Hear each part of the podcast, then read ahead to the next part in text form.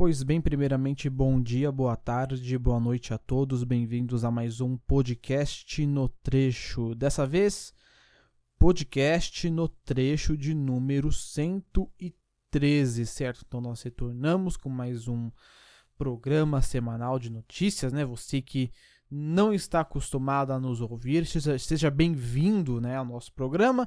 Tende a ser semanal, às vezes a gente acaba pulando uma semana ou outra, mas a gente, sempre que possível, cumpre aí com as nossas obrigações semanais. Então, temos ali várias notícias, né? E já de cara, já te peço, se inscreva aí no canal. Já estamos na casa ali dos 1.680 inscritos. Vamos logo para os 1.700. Quero sua companhia nessa jornada aí mágica, certo? Sem mais delongas, vamos para as notas, notas, notas, notas. Espera aí que esqueci de passar a imagem, agora passou a imagem. Isso mesmo. E a primeira magnífica e incrível nota da semana é de que as obras da linha 6 Laranja, depois de muito tempo, depois de muito drama, elas finalmente voltaram ali no limite, né? No que seria ali no último dia antes, né, da caducidade contratual, certo? Então o retorno aconteceu oficialmente no dia 6 de outubro de 2020, certo? A obra ali contempla a construção da linha 6 Laranjas de metrô, são 15 estações ao longo de 15 quilômetros, passando por regiões importantes de São Paulo ali, né? Brasilândia, Freguesia do Ó, passa por baixo do Rio Tietê, tem a integração lá em Água Branca, né? Tem integração também com a linha 4 em Higienópolis Mackenzie e termina lá em São Joaquim, integrando com a linha 1 azul do metrô, certo? A previsão de entrega, então, atualizada da linha 6 laranja é para o ano de 2025, ou seja, são 5 anos de obra, sendo que o trecho entre Brasilândia e Água Branca tem uma possibilidade de ser aberto em 2024, né? Então, a gente é, espera que essas expectativas se, se, cumpram de fato e que a linha possa ser entregue, independente de qual trecho seja, que elas possam ser entregues o mais rápido possível, certo? É, lembrando que a gente tem integração lá na linha 7 Rubi, né? É, na, na estação Água Branca, né? Só vai ficar um pouquinho aberta a questão da integração com a linha 8, uma vez que a estação Água Branca precisará ser reunificada e, nesse caso, a concessionária não fará essa obra de unificação da Água Branca com as linhas 7 e 8. Isso vai ser é, visto ali no momento posterior.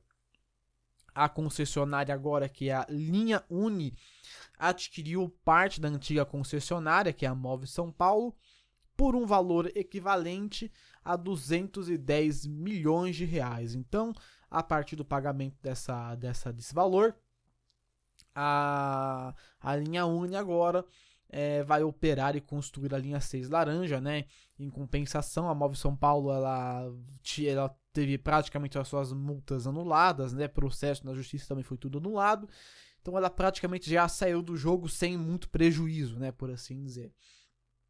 Atualmente, essa é uma das maiores, se não a maior obra de infraestrutura sendo realizada no Brasil, certo? E tem um investimento total ali de cerca de 13,4 bilhões de reais, certo? Então, um investimento muito grande, né?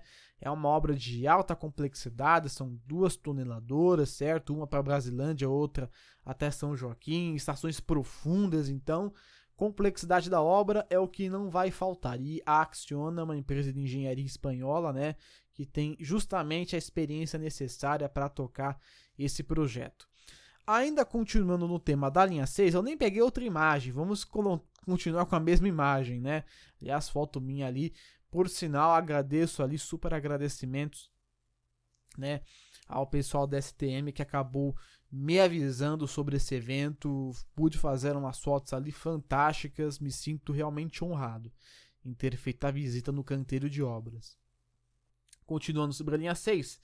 É, Linha Uni adquiriu um bilhão de reais para o início das obras, né? No podcast passado a gente comentou sobre a que a concessionária, a Linha Uni, tinha emitido alguns títulos de, de debentures, né? Acho que é isso o nome correto. Esses títulos são basicamente títulos de dívida que ela jogou no mercado financeiro para poder angariar um capital inicial, né?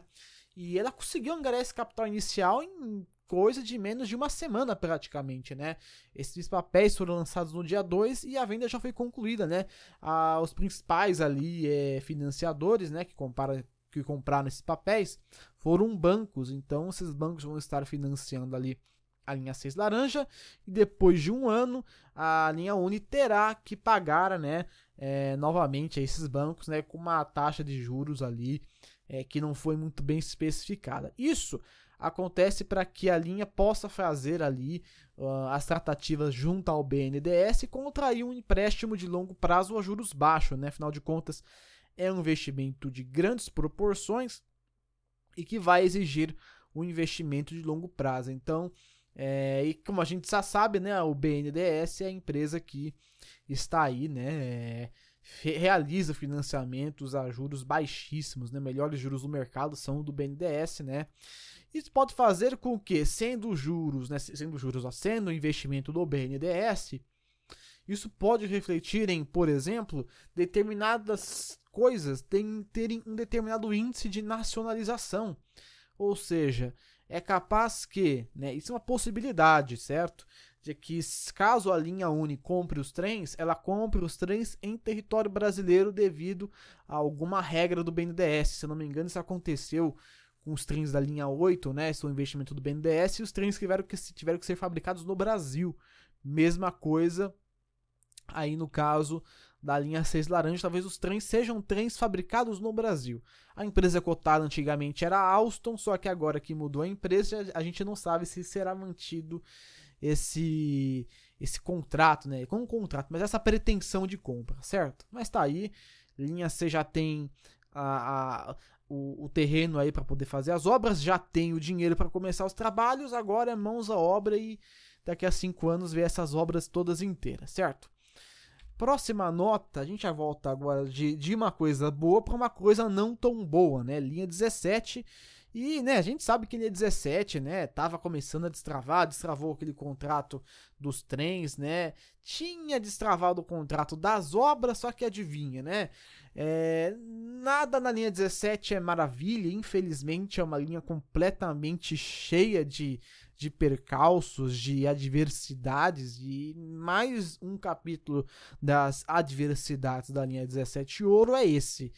É, mais um recurso, agora um recurso administrativo que foi é, enviado pela empresa Paulitec Sacir, consórcio Paulitec Sacir, né, terceiro colocado nas obras é, civis de retomada ali da linha 17, ele trocou um recurso. E o recurso é de que a empresa, né, a segunda colocada que teria, que iria tomar posse ali das obras, né, é, não tem condições para assumir o contrato por N motivos ali, né?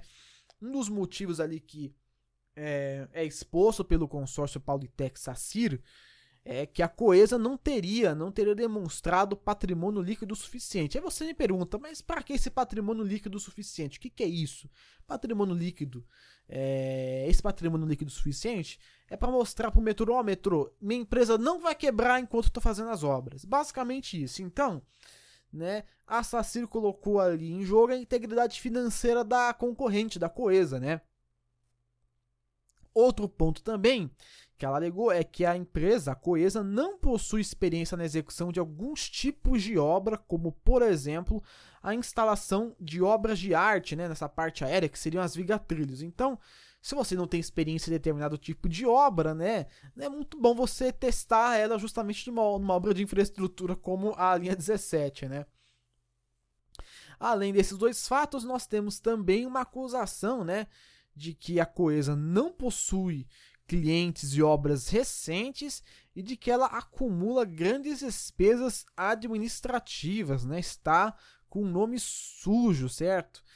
E que acontece? Por enquanto está no campo do recurso administrativo, tratativa direta com o metrô. Se o metrô negar, o consórcio Paultec Salcir, Salcir, Sacir pode entrar com esse recurso na justiça. Aí, meu amigo, a gente já sabe como é que a novela acontece, demora aqueles meses, papapá, aí faz tem uma decisão, vai para segunda instância porque alguém reclama e enrola mais até decidir. Aí terminou, terminou, no final das contas cancela o negócio de novo, enfim, né?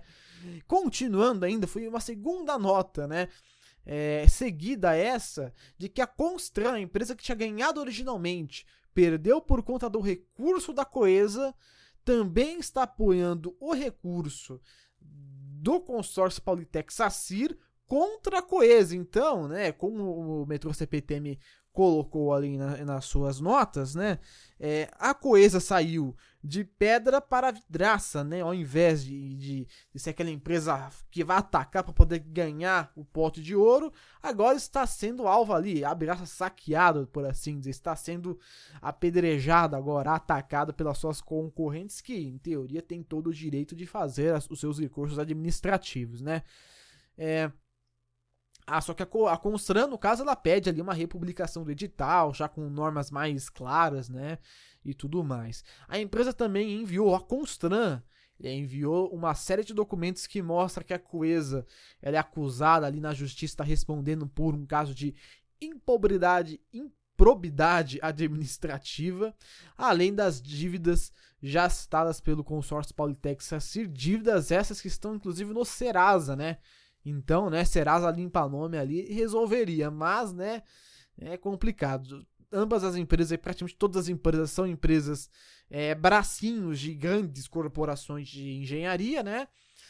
Então fica um pouco complicado da gente realmente saber o que vai acontecer com a linha 17, é recurso atrás do outro, é empresa que quer, que quer passar a perna, que não entrega o documento certo, que, que sabe, é uma loucura completa. Parece que nesse sentido eu não culpo o poder público.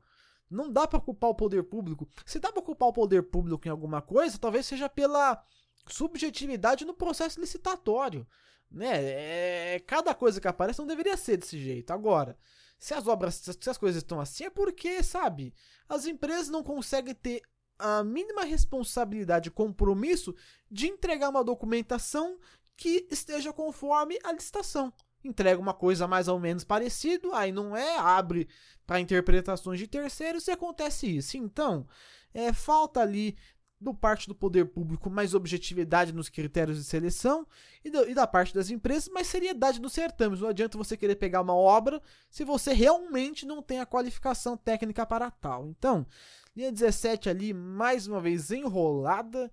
Vamos ver quando a novela vai acabar.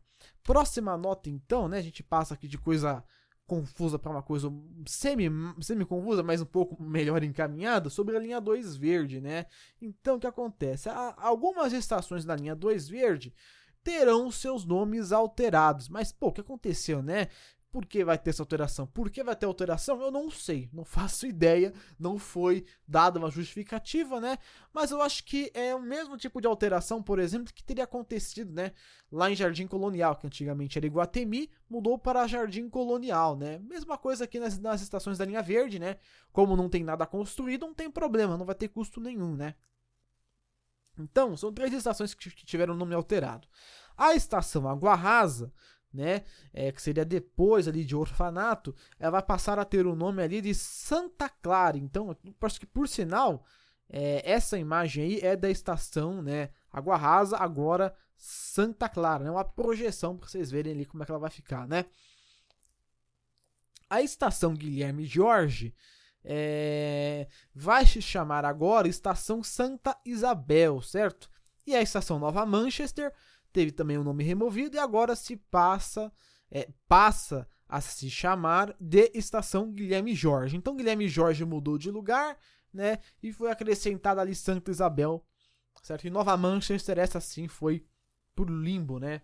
Então, só mudanças de nome, né? O, local das estações permanece o mesmo, o projeto permanece o mesmo, então em relação a isso não tem nenhum problema, né? Para quem não lembra ali, linha 2 verde, extensão até Penha, 8 quilômetros em oito estações, certo? E duas etapas de entrega, né? Uma primeira entrega em 2025 e outra entrega até 2026. certo? Então, será uma obra bem importante, né? E tem aquele problema lá do, no caso dos terrenos, né? Do complexo rapadura, do corte das árvores. Bom, eu não vou me manifestar em relação a isso, mas é, ainda não foi solucionado esse problema, né? Eu não acho é, que quem ganhar ou perder vai realmente ganhar ou perder. Vai todo mundo perder se a obra não sair. Então, é, essa é a minha opinião, certo? Passando então para a próxima nota, né, saindo de linha 2 verde, vamos agora para a linha 9 esmeralda, né, linha 9 esmeralda, que está surpreendendo, a gestão da CPTM está, surpre está surpreendendo, né? Duas novas estações poderão ser entregues na linha 9 em 2021, né? É, aí você talvez pergunte, pô, mas é, tudo bem, Mendes já é uma certeza que seria entregue em 2021, né? No primeiro semestre, segundo as informações. Só que é, segundo o diretor de engenharia e obras da CPTM, o senhor Marcelo Machado, a estação de João Dias poderá ser entregue até o final de 21, né? Mesmo que as previsões oficiais sejam para 2022, né? Fato é, as obras estão no ritmo bem acelerado, certo? São obras tocadas pela iniciativa privada, então você tem ali uma vantagem muito grande em relação a isso, né? E vamos lá, né? A gente tem a questão da plataforma, né? Que já está com boa parte ali da, da, das fundações executadas, um processo que demandou o desvio, né? Aqui você pode ver na imagem que a linha 9, né? Ela foi desviada um pouco mais para a beira do rio para abrir espaço para a construção da plataforma de João Dias.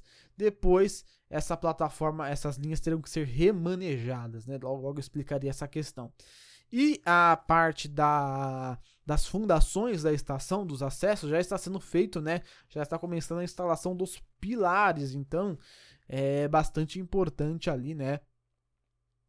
Que essa obra saia o quanto antes, né? Até porque é, a distância ali entre as duas estações, no caso seria é, é, Grande Julieta e Santo Amaro, é uma distância bem grande, vai encurtar a distância e vai ter um acesso privilegiado ali com o empreendimento da Telar, né, Telar Engenharia, que é, era antiga Brookfield Towers, né? Pois bem, é, isso aqui em relação à estação João Dias, a concessionária da 89 que ainda não foi é, decidida quem seria, né? É, vai ter que realizar o remanejamento das linhas e da rede aérea para atender a nova estação. É uma obra que vai exigir ali uma, algumas interdições, mas que vai trazer ali à tona uma nova estação, certo? Em relação à estação Mendes, algumas obras estão sendo realizadas, né? É, a subestação de, de Cidade Dutra está sendo recapacitada e uma nova subestação, subestação de Mendes, será entregue, né? Novos viadutos ferroviários, é, viaduto Micronésia e viaduto Jacopo Torrite, certo? Serão entregues também, além do viaduto ferroviário de Mendes, né? O FV3, segundo aqui estão as minhas notas. Então são várias obras ali. É, os viadutos são importantes justamente por conta de você tirar as interferências na região. Isso é muito útil para que você tenha total, é, total liberdade na operação ferroviária. Né? É, em determinados trechos, antigamente a gente não tinha esses viadutos, então a operação ela tinha influência do tráfego local. Hoje em dia, né, com essas obras, a gente vai segregar a via do, da via de, de carros, né, da, do, do pavimento de rolagem. Né? Agora eu falei grego, né, mas enfim. É, além, né, claro, das obras de via permanente, rede aérea e da própria remodelação do pátio de Grajaú, que vai ser é muito importante para que os trens possam partir em direção à estação dos Mendes, certo? Mendes, Mendes Vila Natal.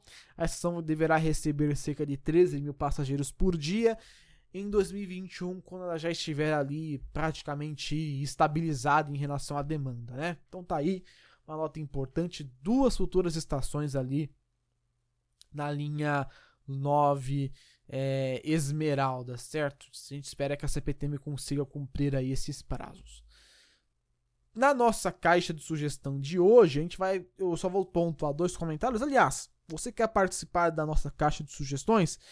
Deixa seu comentário aqui no aqui abaixo no YouTube, a gente vai ler e os melhores comentários a gente responde, dá uma menção especial, certo? É, um comentário aqui no em cima do que o Carlos Vitor respondeu, né? O Carlos Ferrovia, né? Também gosta dos trens de bitola larga em relação às fotos da semana, né? Eu também sou bem fã dos trens de bitola larga. E o Eder Schunk, né? É, ele postou um vídeo é, no, no podcast 112 é, de uma entrevista entre o diretor da CPTM, né, justamente o Marcelo Machado, é, com uma revista de engenharia. Não, não, vou lembrar se era uma revista, se era um evento de engenharia, mas enfim, falou que a, que a GRU tinha fechado o projeto do People Mover com a BID, né? Que seria interessante, né? Só que não foi noticiado, né? Também não tem por que noticiar essa questão, né? Mas enfim. Além de ter comentado um pouco sobre a questão de CBTC na linha 11, né? E a própria, o próprio andamento das obras da linha 9, né? É, o link tá lá na descrição do comentário que ele colocou. Aliás, é, fico contente que a gente tenha no corpo técnico da CPTM uma pessoa tão bem inteirada. O, o diretor de engenharia realmente é, deu, uma, uma, deu uma exposição fantástica, né? Dos empreendimentos, da complexidade. Então, fico contente em ter visto aquele, aquele registro ali, certo? Então, agradecimento especial ali por Eder Schunk. E agora a gente vai para as fotos da semana, certo? Onde os as principais pessoas ali que a gente chama de viúvas do trecho postam ali as fotos para a gente dar uma olhada, né, uma apreciada. Você que está no YouTube pode apreciar, você que eventualmente seja no Spotify pode vir pro YouTube ou se não, né, pode continuar ouvindo a descrição que a gente vai até o final, né? Vamos lá então. Primeira foto do Felipe Antonini. É, a gente tem um série 7000 é, e um série 9000 na estação de Aracaré, pelo que tudo indica, né? Tem uma cara da Aracaré tremenda. Então tá aí uma bela foto do Felipe Antonini. Trens ali na linha 12, na estação Aracaré. Próxima foto do Carlos Vitor, uma locomotiva SD80, né? Locomotiva da EMD, né? A Ordem Progresso trafegando ali nos trens de carga na, no corredor de exportação. O pessoal adora esse corredor para poder fazer umas fotinhas bacanas. Então tá aí essa do 80 do Carlos Vitor. Próxima foto ali do Alan de Francisco Morato. Salve ali pro Alan de Francisco Morato, né? Tá aí com uma foto do 9500 chegando na estação de Franco da Rocha, né? Franco da Rocha. Tá aí, ó, belo trem coreano, né, com a cor avermelhada, o céu ali praticamente refletindo na sua testa negra, né? Tá aí muito bacana a foto do Alan. Próxima imagem, imagem do Guiforte Ferrovia, né? Uma imagem um pouco mais recente, série 9500, chegando na estação de Palmeiras Barra Funda. Lá no fundo tem algumas coisas laranjas, eu acho que são pessoas executando algum tipo de serviço ou obra, mas tá aí, ó. Muito bacana ali imagem, o registro do Guilherme Forte, certo? Próxima imagem, né? Nada mais nada menos que Nicolas Gordiano fazendo uma foto do maravilhoso, belíssimo trem da série 2070, né? O 2070. Lá na estação, pelo que me parece, é Engenheiro Goulart, né? Bela estação ali. Bela foto do Nicolas Gordiano. Em homenagem ao Mr. Gerdau. Próxima foto também, ele aparece de novo, né? 2070 com máscara, em homenagem ao Mr. Gerdau, né? Tá aí então, um belo trem, né? Também lá na estação irregular, lá no fundo tem um trem ali da série 9000, é, que está prestando serviços pela linha 13 Jade. E por último, não menos importante e não menos é, inesquecível, foto do Mr. Dolinho, Alan Freitas, né? Um registro épico ali, série 2070, sem a máscara, ao lado do lendário ali, o nosso magnífico amigo Mr. Gerdau, né?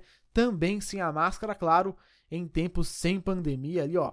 Foto maravilhosa ali, dois astros, duas estrelas da ferrovia, duas figuras mitológica, certo? Tá aí então. Esse foi o nosso podcast no trecho de número 113. Lembrando, gostou? Dá aquele like, compartilha, se inscreve no canal. Nós também estamos lá no Spotify, se você quiser pode nos seguir. Eu acho que tem umas 20, umas 20 pessoas que seguem a gente lá, não é muito famoso quanto no YouTube, mas é, tem sim uma opção para vocês que querem ouvir em outra plataforma, ok? Eu vou ficando por aqui.